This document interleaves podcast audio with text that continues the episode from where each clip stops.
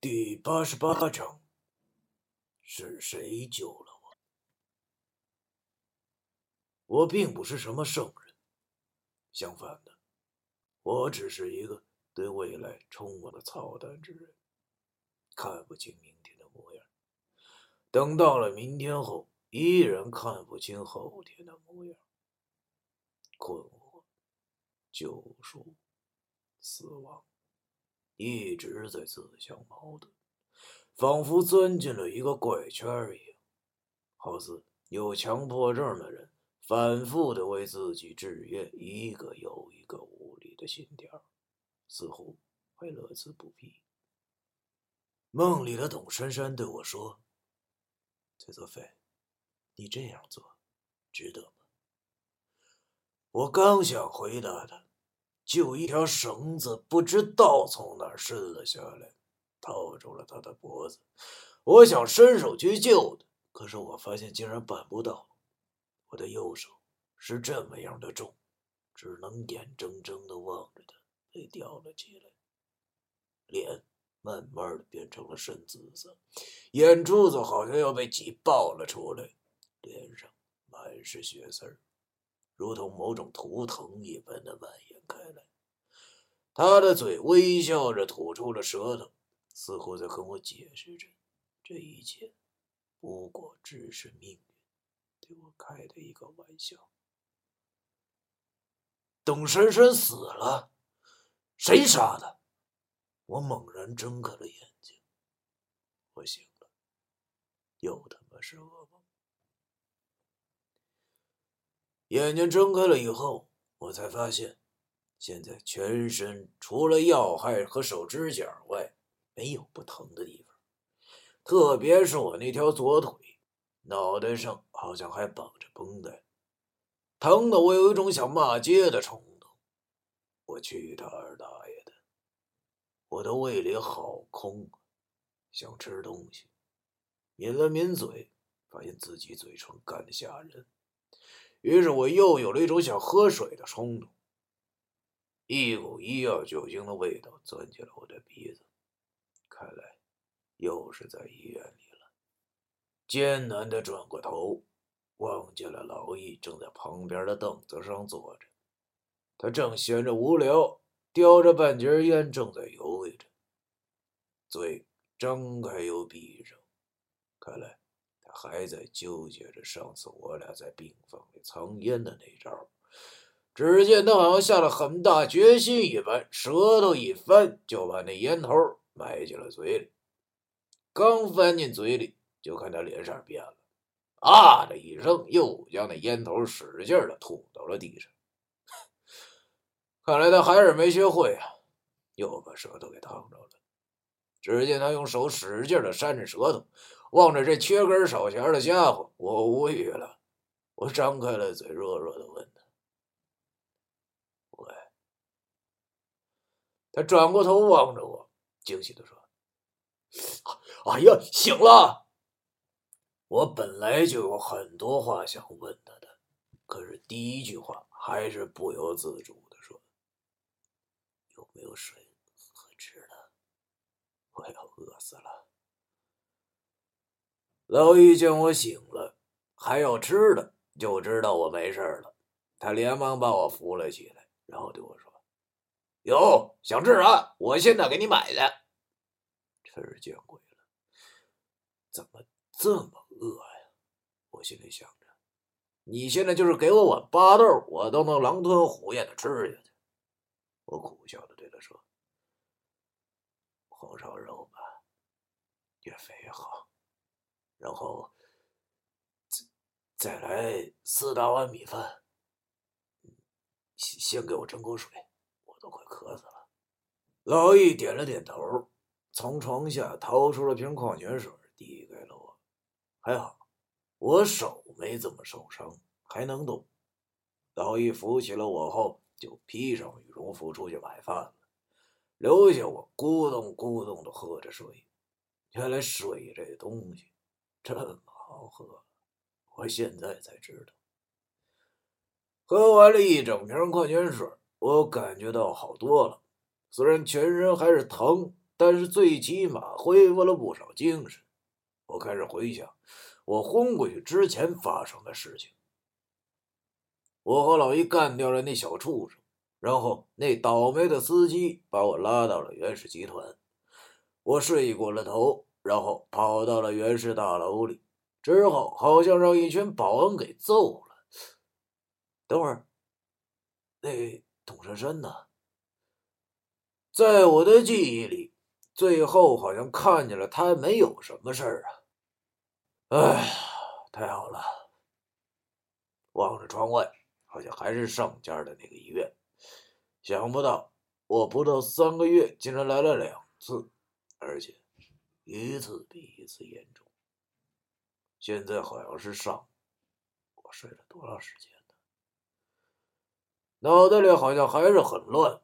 就跟堵了块棉花一样，望着这满身的伤，看来又上不了班了，也不知道怎么跟文叔解释才好。不一会儿，老易回来了，手里拎着个塑料袋，里头有六个饭盒，两盒肉，四盒饭。此时我也管不了什么别的东西了，忙狼吞虎咽的吃了起。活着真好，他大爷的！吃饱了之后，我打了个饱嗝，心里想着：老子这回又他妈挺过来了，嘿嘿，挺好，嘿。于是我问老易：“哎，我说一哥，那啥，我我这睡了多久啊？”老易跟我说：“哎呀，整整两天了，你小子可真能胡闹，你竟然骗我啊！你知道吗？”如果我再他妈晚去十分钟，你是会被他们打死的，好吗？你也是，为什么那么冲动啊？啊，主要是为什么不接我电话呀？难怪我这么饿呢，原来已经两天没进食了，眼睛都要绿了。等等，两天了，那董珊珊怎么样了？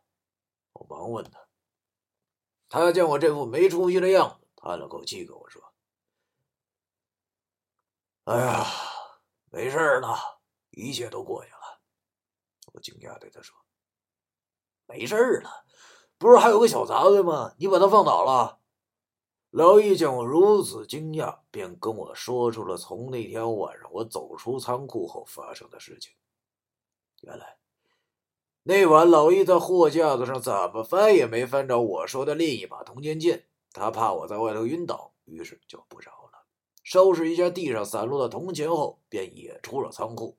哪知道出了仓库没几步，他又踩到了一个东西。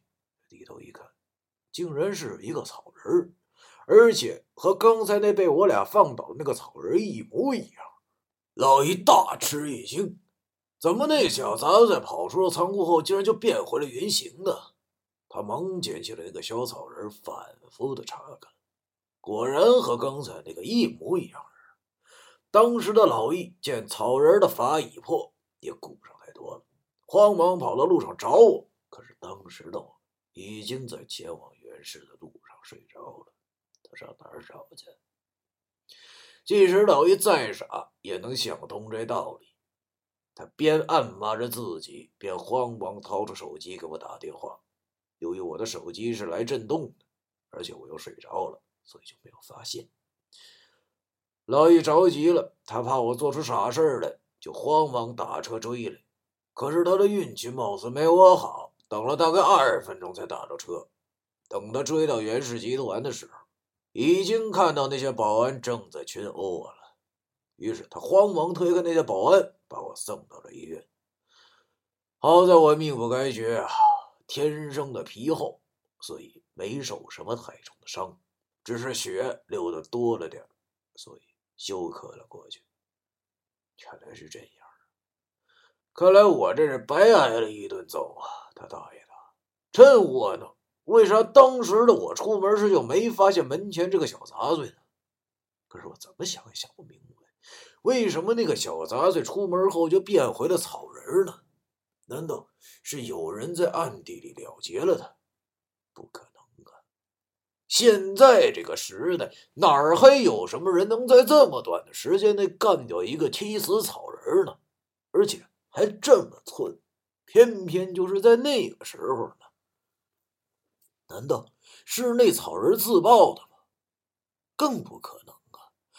九叔说过了，这草人是背后有人操纵的，除非是被干掉，或者是干掉他想干掉的那个人，否则是不会破发的。这到底是怎么回事呢？想来想去，还是觉着是有人在暗地里帮助我俩。可是会是谁呢？想想那个时候，除了我和老玉以外，离我俩最近的，也就只有文叔了呀。难道是文叔？我诧异的想到，但是很快又否决了我这一荒唐的想法。我的脑海里出现了文叔那猥琐的模样，不可能的，不可能的！那老神棍他妈除了会斗地主就是吹牛逼。怎么可能在这么短的时间内放倒一个七死草人呢？而且那老东西当时已经被我和老姨灌的那是不省人事啊，正趴在床上做春梦呢。就算他没醉啊，打死我也不相信这老东西能有这本事，这根本就不可能。可是，那到底是谁救了我们呢？要知道，这可是救命之恩呐！是他救了董珊珊一命，当然这也是救了我一命，因为当时的我已经有必死的觉悟了，心中充满疑虑的时候，不禁充满了感慨。难道这世上真的没有神仙吗？这真的可能只能用神仙显灵来解释了。还是不想了。本来我脑袋就不灵光，想了也不可能想出什么头绪来。与其浪费那脑细胞，还不如多问问老易点实际的。于是我问他：“哎，对了，老易，董先生和郑小新怎么样了？”老易一听我问他这事儿，竟然好像有些生气的跟我说：“你呀，你说我说你点啥好啊？后来我给人家郑小新打电话，他还哭了。你说你啊，有啥气干嘛撒一小姑娘身上啊？我跟他说你住院了，他大早上就跑了过来。”看你这死样子，竟然哭了个够呛！那那那那那，那花儿，他买的。顺着他的手看见，病床旁的桌子上有一个大花篮，里面插满了薰衣草和一些别的花。我苦笑的想着：“ 哎呀，看来这次自己确实是做的有些太过分了。没想到当时的情绪激动。”竟然不分青红皂白的把他给骂了。仔细想想，他根本就没有错。看来我真的是成事不足，败事有余啊！没有理会老易那一脸不屑和醋意，我心里想：等有一个机会，真得请他吃顿饭，好好道个歉。女人真是太恐怖了，有的时候比鬼还要难对付，难怪我没什么女人缘啊！老易见我一脸的歉意，也就没有再生我的气。毕竟我俩是过命的好兄弟，他即使生我的气，也只是因为我骗了他，一个人去送死。毕竟女人如衣服，兄弟如手足嘛。后来很久之后，我和老易讲这句话的时候，老易哼了一声后对我说：“哼，没错，女人如衣服，兄弟如手足。你要是动我衣服，我就剁你手足。”嘿，行了，书归正传，老易接着对我说：“至于那个董珊珊嘛，哎，你看那不是来了吗？”我顺着他的手指方向看去，只见病房门口此时正站了两个人，其中一个正是董珊珊。只见他手里提了个果篮，面无表情的出现在那里。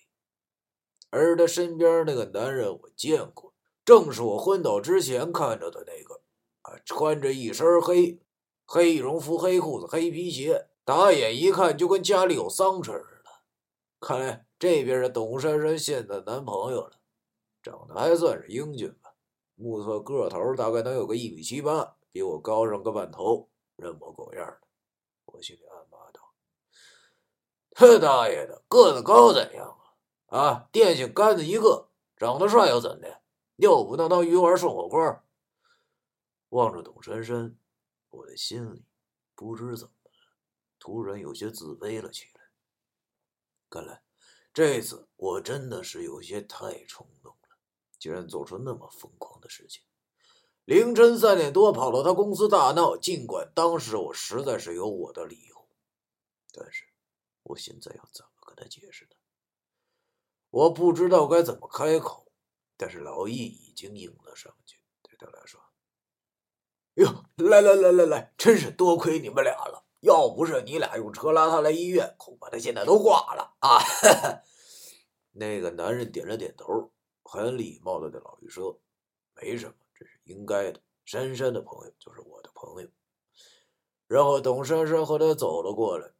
董珊珊把果篮放在那花篮旁边，坐在凳子上，很轻柔的对着她男朋友说：“我和他说点事儿，你先出去一下吧。”她男朋友很有风度的点了点头，然后走出了病房。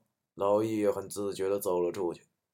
整间病房里只剩下了我俩。曾记得这样只有我们两个人在一起的时候，恐怕还是大一的时候。我和那黄衣女鬼大战了一晚上，然后累得虚脱了。是董珊珊把我扶到了旅店里。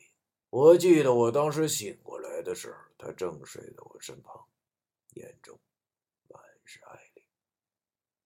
时间并没有灵犀我俩，转眼已经物是人非。此时的场景，多么像当年。只是我受的伤更重，无论是身体还是心灵，我已经不再是那个狗屁不懂的毛头小子。空气。仿佛凝固住了一般，就好像牛皮胶紧紧的粘住了我的嗓子，使我不知道该说些什么。七死篇结束，第八十八章。